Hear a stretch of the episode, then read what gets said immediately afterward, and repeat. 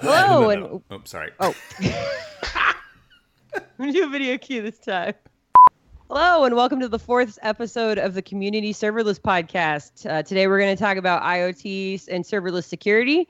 Uh, we have Ben Kehoe, uh, Mark. Can- uh, hello and welcome to the fourth episode of the IoT. Hello and welcome to the fourth episode of the Community Serverless Podcast. Today we're going to talk about IoT and serverless security. We've got Mark Nunnikhoven, Bryan Liston, Ben Kehoe, and I'm Kassandra Perch. And let's just get the conversation started. Um, we'll start actually by introducing ourselves, uh, especially because not all of us were on the last IoT podcast. Um, I, for instance, uh, surprisingly missed that one, uh, but I build light up skateboards and serverless and IoT stuff for hobby all the time. And so I have a lot of experience there. Uh, Mark, why don't you introduce yourself?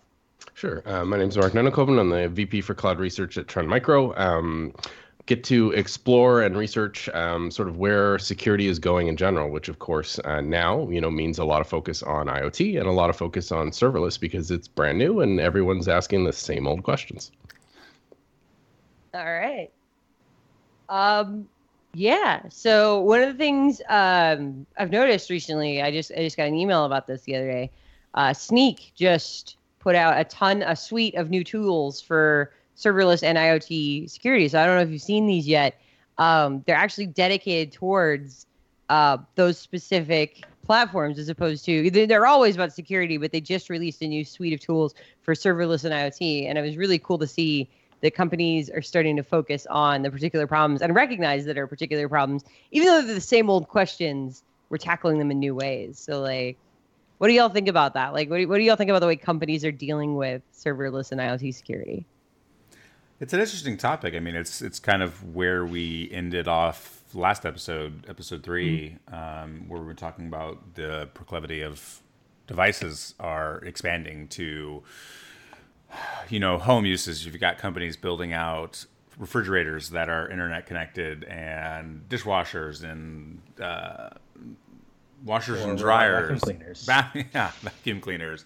We, uh, um, I, I think some similarities I see in IoT and serverless security is that so much of the space is driven by startups, and when you're a startup, the uh, everything's at risk, and so the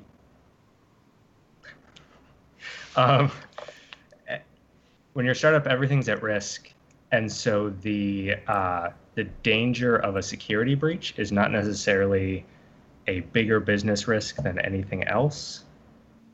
Yeah. And so yeah, you were figuring out how time. to yeah, figuring out how to like convince startups that they that it is in their interest um, and educating consumers so that they make smart decisions that force these companies to uh, take better stances on security and privacy is, yeah, I think, an open you, question. Yeah, because you've got these startups who are trying to move fast, right? They've got VC or they're trying to get VC and they may be running out and they're trying to get to market as quick as possible. So they might take shortcuts on security to get there. And sometimes they think that's an okay business system when it's not, right, Mark? Yeah, um, you know, and part of it comes down to how we've traditionally viewed security. Um, it people see it as a separate action, um, when realistically, um, you know, it's just building better.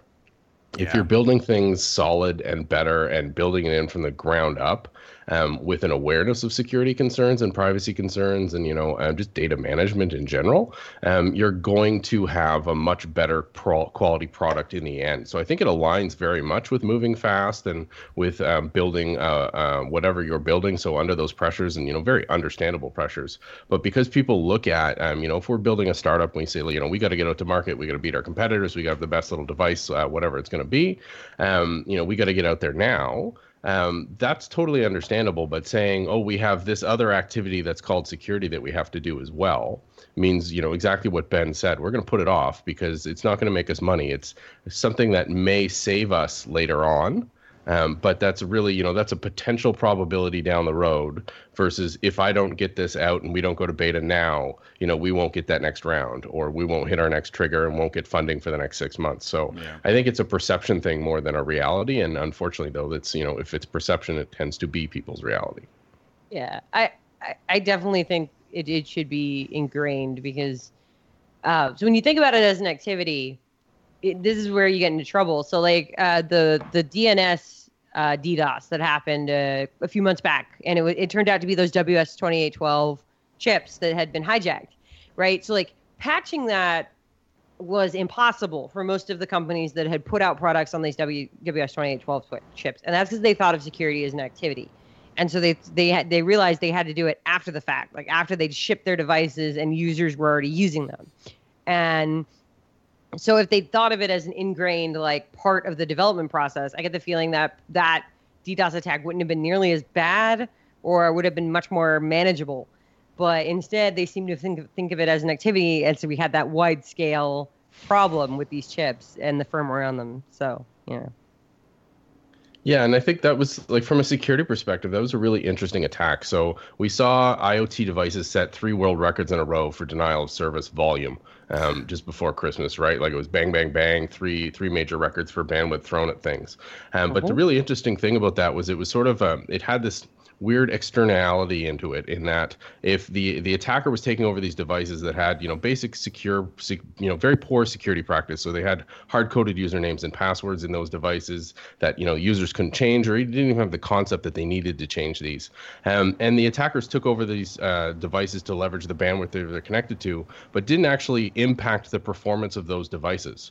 So if i'm a small business owner you know and this camera's protecting my shop it's still doing its job but in the meantime, it's being used to, to you know, in a world record DDoS attack, uh, you know, beca- in the background, and I never even know.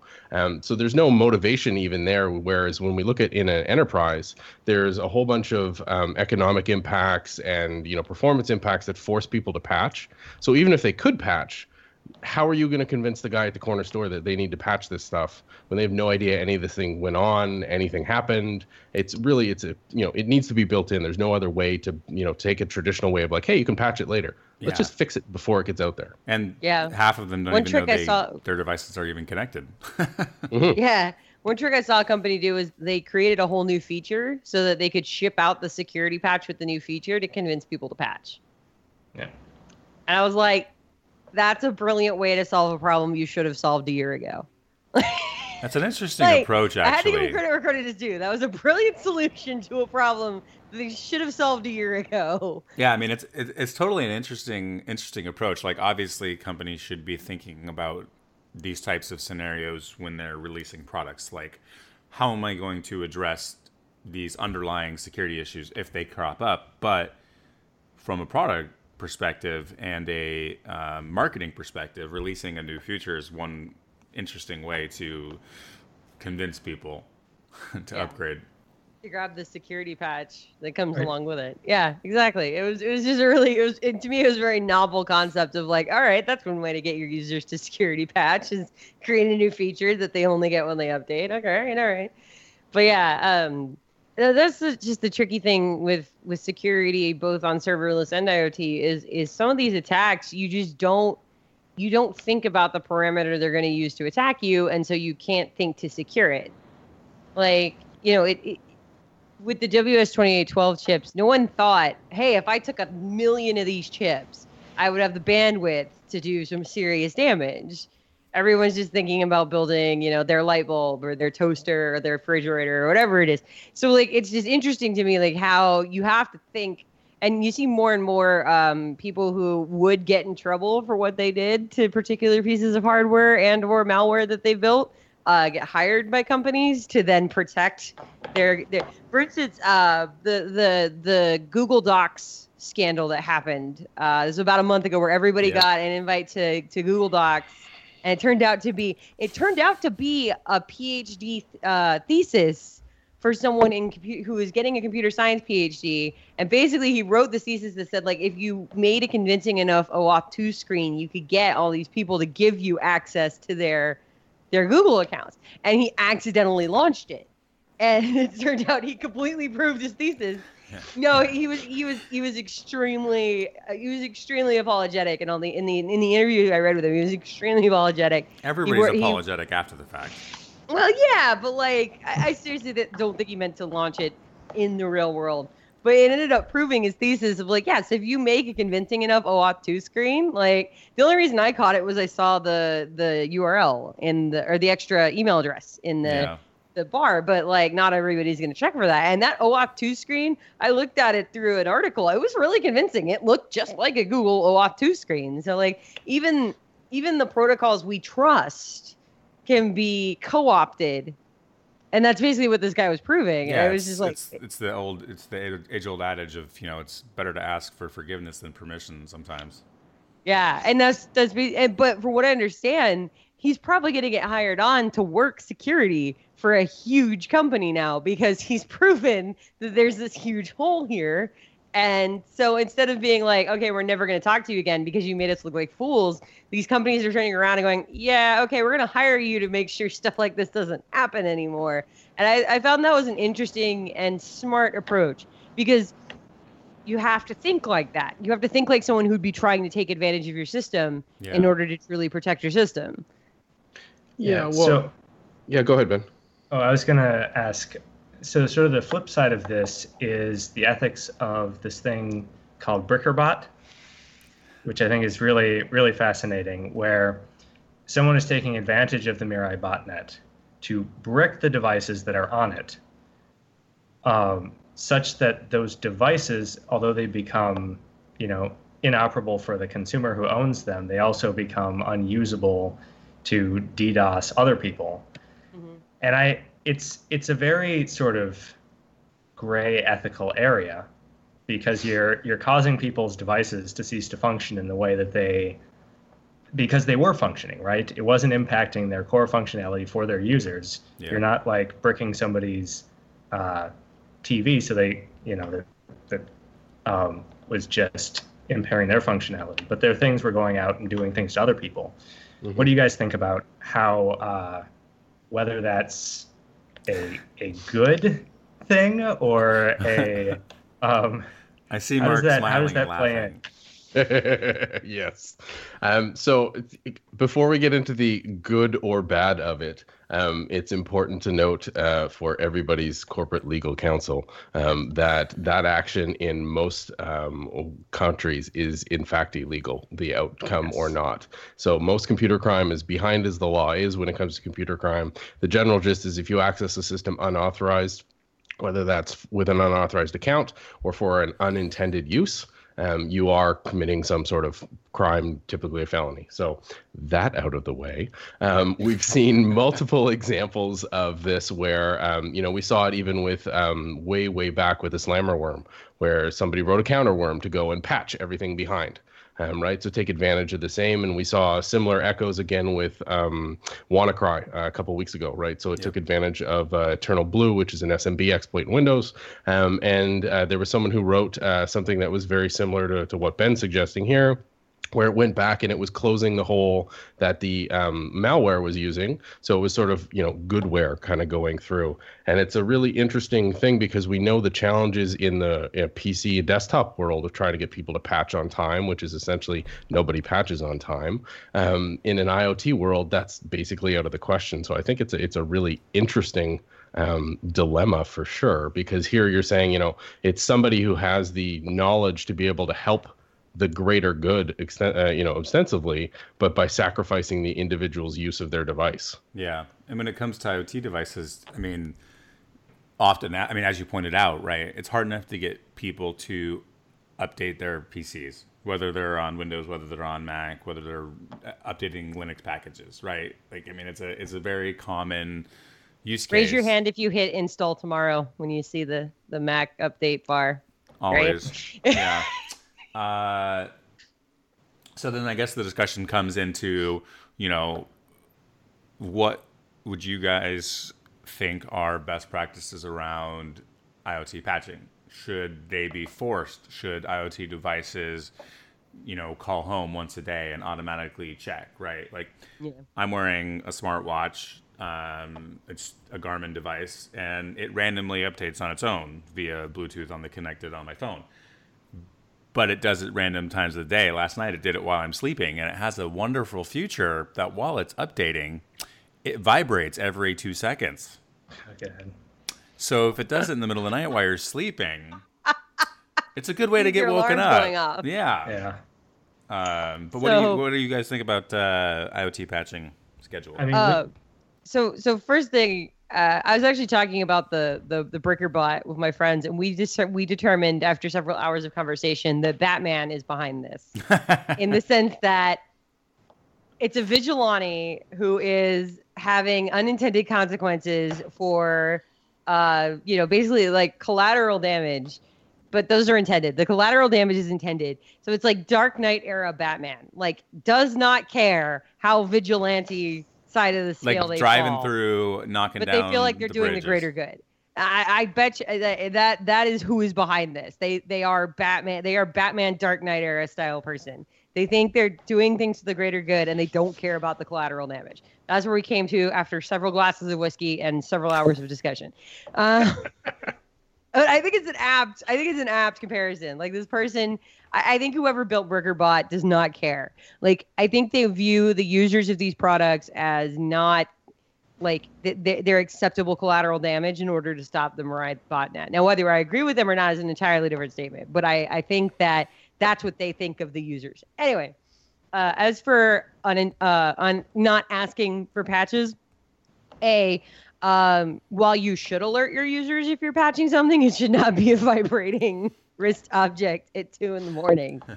there's a, there's a fine balance between UI and alerting your users that your your item is updating. But I think I think unasked for updates, at least for security patches, it's it's a slippery slope um, to allowing all sorts of stuff to happen. But I, I think that if companies are responsible, that that security patches should be updated automatically, like when the device phone's home, if there's a major security update.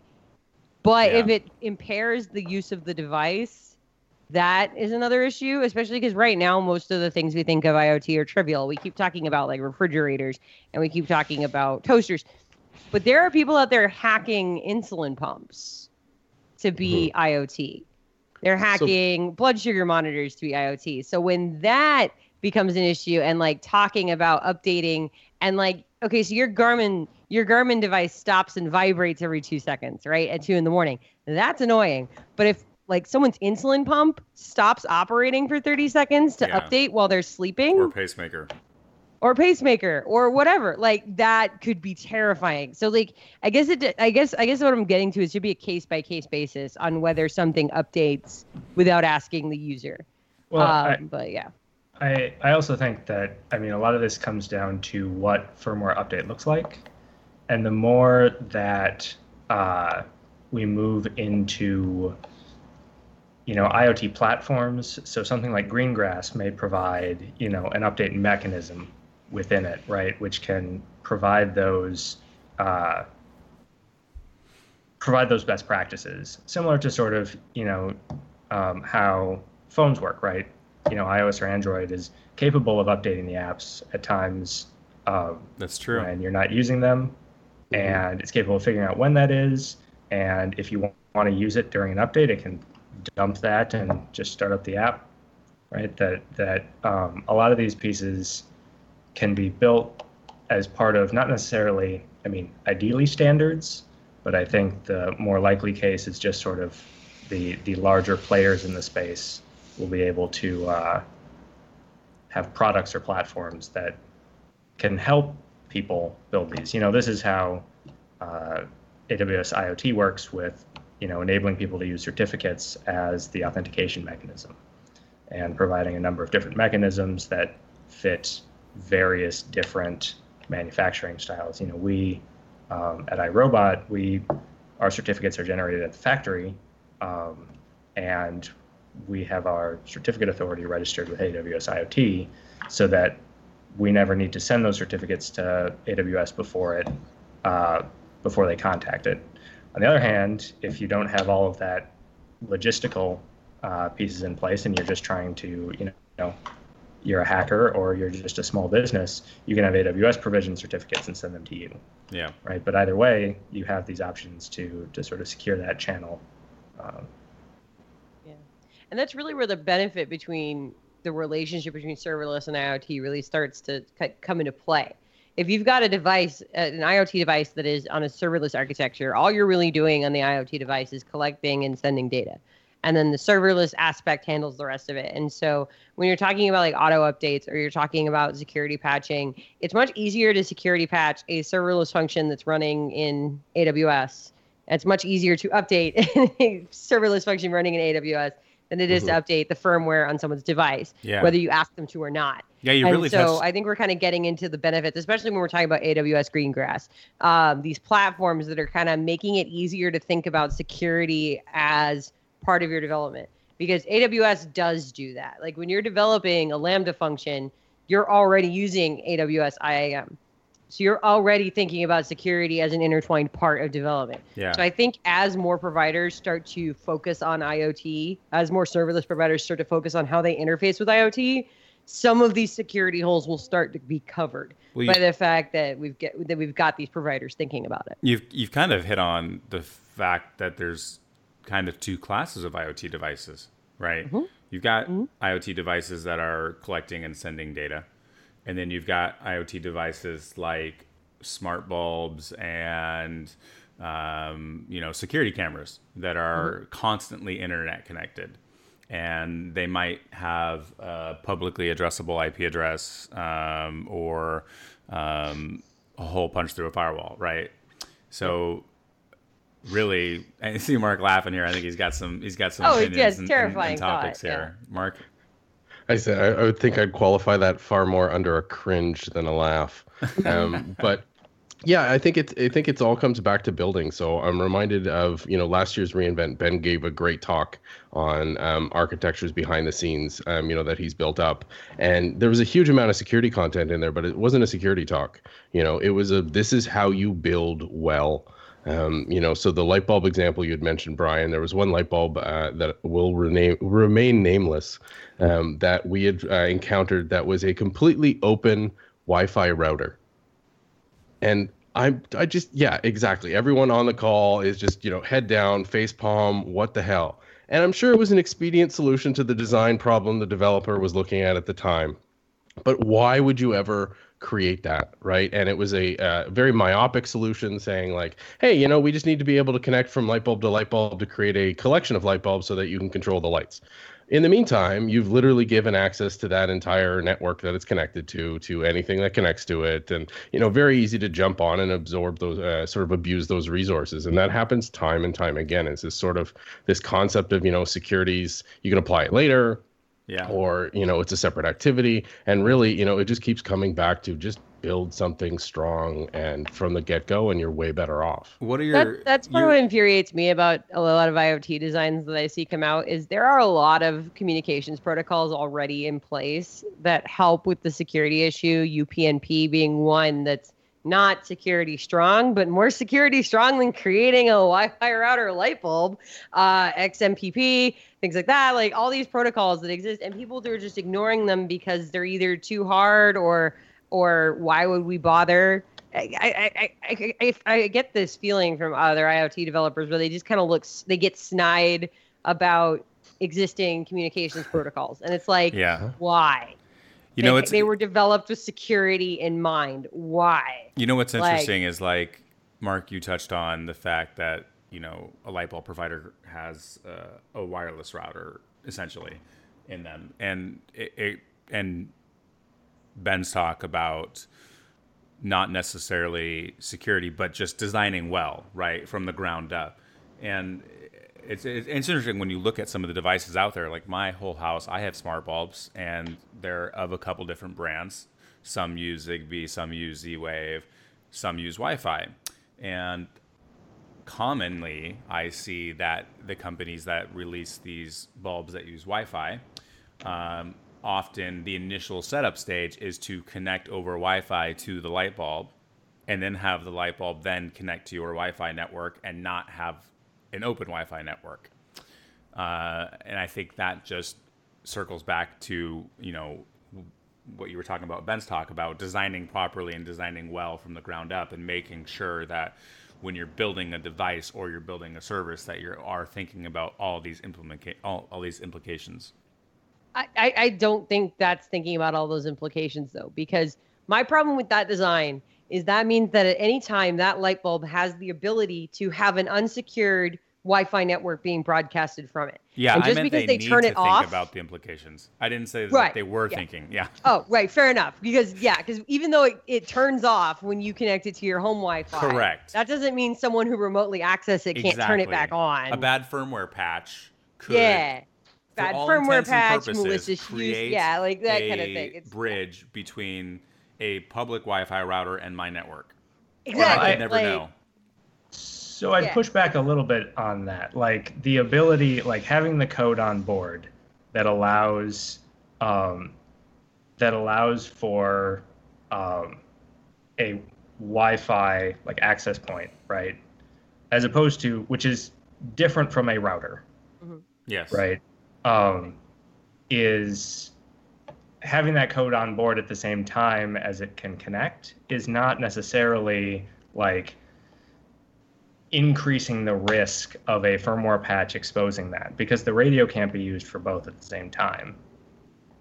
Uh, now, like, uh, you don't want the ability, right, for it to be on the network at the same time as it's providing the ability to connect to it directly, right? Yeah. But I think I think the uh, it's not quite as bad as you're you're implying there. The, the Yeah. only thing I'm worried about there is uh so we're talking about like you'd have to be able to physically access the oh sorry we, we you'd have to be able to actually phys- physically access the network in order to mess with these devices and that that that part it, that does kind of lock it down and it does make it seem less apocalyptic than than I was originally implying but my problem is so many businesses have unsecured Wi-Fi networks that they put these smart devices on Yes. and so physical access isn't as hard as it would seem. Not even businesses, just consumers. Like a lot of people. I'm actually very secured- surprised by this fact. I'm seeing more and more private residence Wi-Fi networks have pretty strong passwords. Um, not that I've probed in any illegal manner, but my my neighborhood, for instance, when I moved in a little over a year ago, there were four unprotected Wi-Fi networks out of like the seven available. Right now, there's none, and I didn't tell them to do that. I'm not that kind of neighbor. I don't know them well enough to go be like, hey, you should secure your Wi-Fi. Um, so I, I, but businesses, on the other hand, I feel have gotten worse. Um, I was at a a local coffee shop that will remain nameless in the Austin area, and I was using a net scanner to find my Raspberry Pi because I was running a headless, and I found their cash register system unsecured on their guest Wi-Fi. And so I walked up to the barista and I was like, "Hey, so anybody who walks in here and logs into your guest Wi-Fi can see your cash register." And their reasoning was, well, it was too hard to log the cash registers into the employee Wi-Fi, which is secure, so we logged into the guest Wi-Fi. And I'm like, that's not that's not what I'm saying. I'm, I'm saying I'm saying I don't care how hard it is to get it on your employee like locked Wi-Fi. So like there's this mix of of in, of informing consumers as to how to secure their own networks and physical access to devices. Like Sure. At the same yeah, time, but it's not you- as apocalyptic as I originally. Yeah, yeah. I'll, you- I'll I'll definitely concede that point. It was definitely not as apocalyptic to have a light bulb that can broadcast an open network, then that can connect, that they can then connect to a private network. That's You- definitely not as apocalyptic as I originally had stated it. you you want to make sure that the that when it's in that access point mode, right, that requires actual literal physical access Mhm. um, to the device, and that whatever communication you have over that AP, you know, is time limited, et cetera. Mhm. Um, but I think then once you're on the network, Mhm. um, as much as consumer grade Wi-Fi practices have probably, you know, improved, you still have to consider the network that you're on a hostile environment Mhm. because um, there may be other IoT devices that are compromised on that network. Yep. Right. Just because someone can't get in there doesn't mean someone's not already inside. And then, you know, it's all it's always defense in depth, right? Not only do you want mutual authentication for the channel, anything delivered over it, like a firmware update, you want it to be signed um, so that you can be sure. You want to be using, you know, secure boot um, so that you can, you know, burn in keys at the factory so that literally nothing that doesn't come from you can get on it. Yeah.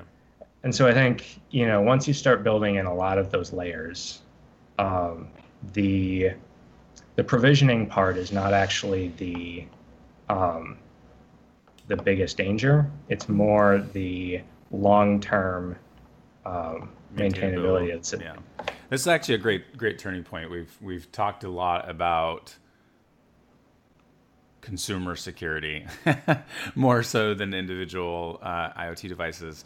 Um, I wanted to ask uh, Mark and Ben. Um, what would be some feedback that you would give the community today? I'm a new person thinking about, or I'm currently working at a company or starting a company where I'm building an IoT device. What are things that I should be thinking about from day zero, not even day one? I mean, I think, yeah, uh, signatures and identities, right? Cryptographic keys, um, how you're getting them onto the device, how you're um, communicating that identity that you've built to your cloud provider, um, and then doing that authentication, how you're delivering these updates.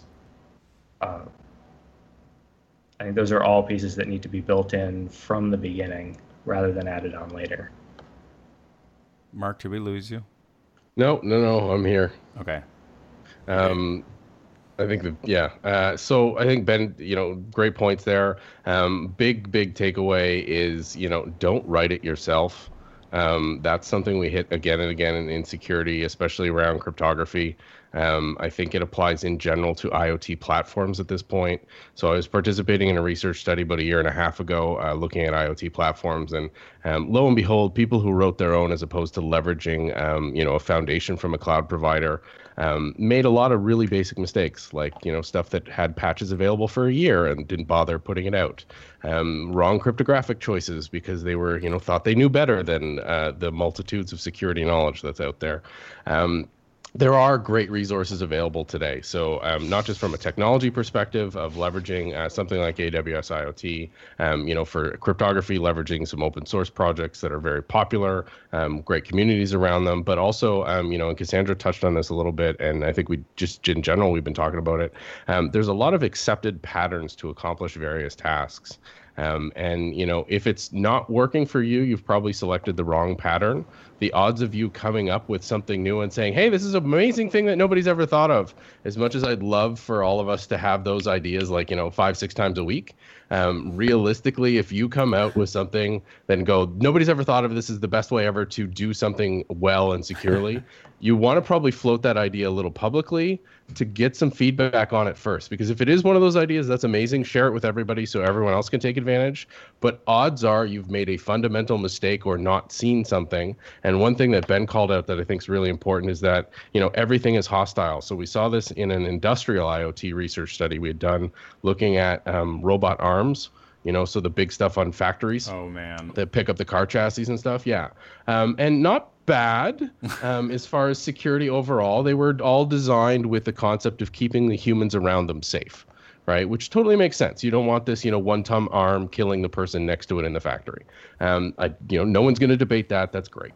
Um, however, as these things evolved over the last 15 years, um, they were built with the idea that they were isolated and that they just, you know, you had to interact with it physically yet they started to do remote you know pendant control. And then it was you know completely remote over the internet control. And all of a sudden these things that were designed to be isolated are connected not just to other things in that factory line but also in uh, to the corporate network and then unfortunately directly out to the internet. We found a bunch of them that were connected directly to the internet. And there's no scenario where that should ever be true. But if you know you're taking ben's advice and realize that you know everything's you're just in a hostile environment defend appropriately, um, it wouldn't be nearly the issue that it is. Yeah. Yeah. That's good advice. Yeah. To uh, to link this back to serverless, mm-hmm. um, an example that I like to to talk about is how, um, you know, AWS API Gateway uh, released this Lambda proxy integration, which will just take the the entirety of sort of the web request and pass it entirely over into your Lambda, so that you can use all the you know web frameworks you're used to, um, and that makes development a lot simpler.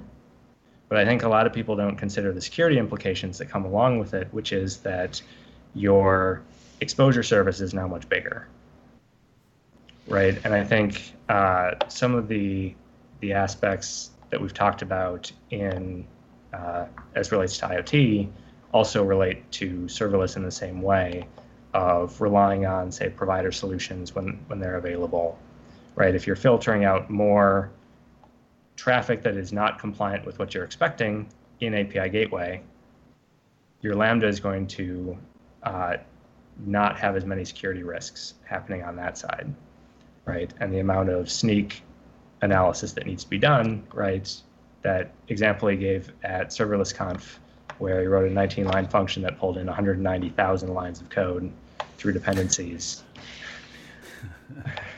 Um, Whoops. Yeah, I, well, but I mean that's that's exactly the the power of the community that we have today, right? That you mm-hmm. don't need to write 190,000 lines of your own code just to do something simple. You can build, you know, you can stand on the shoulders of giants to do this. But it means that you need to be checking all the way down to make sure that that you know everything you're standing on is is strong and secure. Yeah. I think for me that that brings up one of my biggest pet peeves um, in sort of how people view security. And a lot of the time, if you talk, especially in big companies, you know, you talk to them what's security's role, and they'll say, well, it's to stop bad guys from getting in and you know stealing our data and things like that. And you're like, well, okay, that's really you know narrow definition.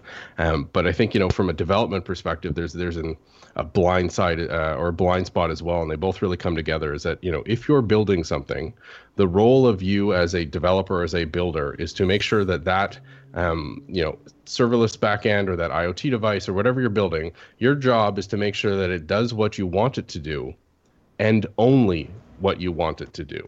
And it's that second part That's that everybody seems to forget, right? Yeah, because you go, yeah, great, okay, you know, my light bulb turns on when I hit this button. But you know, if I throw it an entire web packet that contains a malicious payload underneath and code to execute, you know, I can also make it do that. Yeah, but it turns on when you hit the button. Um, yeah. You know, and that's the problem is that you need to complete that sentence, and it's the same for the security folks. Their job is not to keep bad guys out; it's to make sure that everybody who's building something can build something that does what they want it to, and only that. Yeah. That hint, that that that hits on an interesting point. So you mentioned uh, companies, IoT companies, especially wanting to come up with these great ideas that no one's ever come up with before and it works for them and i think part of that is um, so i was just reading uh, hardware hacking by andrew bunnie huang um, was, he was actually talking about really interesting stuff involving the open source movement as it applies to software and hardware and i see this more as as we start to see more hybrid developers people who either started in a software or a hardware background and then they ended up in IoT where they have to write software and hardware code and it kind of becomes this gradient. People like me. Um, that's I feel where some of the in the software world, writing it yourself is silly, and I, I think we've gotten to that point in the software world. Um, there's still a few people who love to write things themselves and rewrite the wheel, and that's why we have 80 different Node web frameworks. And I get it, but but we've got this general consensus that you know don't reinvent the wheel. But because of the way patents and open source and all this stuff have kind of congealed in hardware in a different light, IoT and firmware writers haven't quite gotten to that same assumption yet. When you're an IoT firmware writer, you're not your first instinct isn't to go to GitHub and see what other IoT firmware writers have done on their devices or see what frameworks they're using because it's it's not quite in that culture yet to be open source with your code. There's still a very competitive, very secretive kind of lockdown for for people who are only in the firmware space, only in the hardware space, and not as in the software space. For instance, uh, my father's an electrical engineer, so he he's only in the hardware space. He writes code, but I showed him GitHub for the first time six months ago because that's not a thing that occurred to him as a firmware writer because his idea of writing code is I'm writing code for my company and if any of this code gets out I'm in so much trouble and I can't rely on anyone else releasing their code. And so I, I think that's part of it. I think that's part of where the whole write your write your own uh, thing is such a problem in the firmware space is because of the way open source has impacted hardware as compared to how it's impacted software, especially with the idea of patents coming in. And anyway, that's a really interesting read. Um, the Hardware Hacker, really good book if you if you want to learn more about about that. And then um, to tune it back into serverless, I think that's I think the the serverless and IoT meld is starting to create more of these hybrid developers and starting to bring more of that open source view back into the firmware firmware side of things. Because firmware engineers are having to deal with lambda functions. Firmware engineers are having to deal with how do i interact with this lambda function? And so i think luckily it opens a, a communication between these two types of developers and starts to kind of share ideas for better or for worse. Hopefully for better um, anyway, just kind of wanted to comment on that because like I, I noticed the disparate between hardware people wanting to invent the reinvent the wheel all the time and software people who are like, no, I don't want to reinvent the wheel. I'm going to npm search that. so. or yarn search that, whatever Yeah. you want. CPAN forever. oh man. Don't let's not let's not go down that rabbit hole. Yeah, you can't you can't see the gray hairs on the podcast. So now, They're now we have developing episode as we speak. right? Package managers, like Yeah. I Well, think that's I a, think- that's a whole nother. Let's not. That's a whole nother like four episodes probably just in package management security. Like, fair. like And and yeah, I think that's a great point, Bryan, because it's not. I, I think the both extremes are not good. You need to realize, you know. Um, so Ben's example, pulling in, you know, all those dependencies with a couple lines of code. Um, you you, you want to leverage other uh, work where possible, but you realize that that is now part of your work. Yes. Um, you know, and it comes down to that fundamental. It's the shared responsibility model in a microcosm, right? Is that if I'm building on somebody else's work, as much as I hope that they've done a good job, um, you know, and this may be just tinfoil hat mark speaking, um, I want to make damn sure they've done that good job. So I'm Yeah. going to take efforts to verify that. And the challenge you get when you've got dependencies and that kind of code is that, okay, now I've updated and maybe they're five or six updates ahead of me. Well, now I have to dig in that and I have to manage that relationship and I have to ensure that, you know, hey, are those five or six updates security related? Or maybe they're just functionality related, or maybe, you know, it's the inevitable refactor that we all have to deal with. Um, but those dependencies are now part of your thing and you're responsible for them as well. Well, and at the end of the as to the day, it's it's uh, it's really no different than the old way of thinking. Well, if the infrastructure changes, I need to be aware of it. It's just extrapolating that out to okay, I'm now also relying on somebody else's software because previously I was relying on somebody else's just infrastructure, whether this is cloud, whether this is colo, whether this is whatever. Uh, you needed to be aware and make sure that your application physical and network security was present. Now you also need to be aware of your software uh, security. But I think that's a topic that we can cover in probably four to ten episodes. But we probably will try not to do that. Uh, I don't want to dive, diverge this conversation anymore. Is there any other uh, specific topics anybody wanted to hit on regarding IoT security?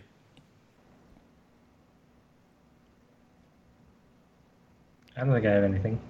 Oh, I think I'm good. Any Mark any looks like might. any Oh, last uh, sage Yeah. words one of funny wisdom? analogy. Mark? So when you mentioned tinfoil hat, Mark, uh, I have a tinfoil hat Cass, and you know the little shoulder angel and shoulder devil you used to have. So uh, you, I have open source casts and tinfoil hat casts, and when I'm developing something, like they both pop up. And tinfoil hat Cass is like, well, yeah, but then you're relying on their code to work, and you're relying on no security issues on their end, and we should just never trust anyone's code ever. And then you've got open source Cass. It's like, no, it's fine. It's got 8,000 stars on GitHub. They couldn't have that big of a security hole. So instead of shoulder angel and shoulder devil, I have shoulder tinfoil hat and shoulder open source. Like, yes, arguing awesome. constantly. Nice, nice.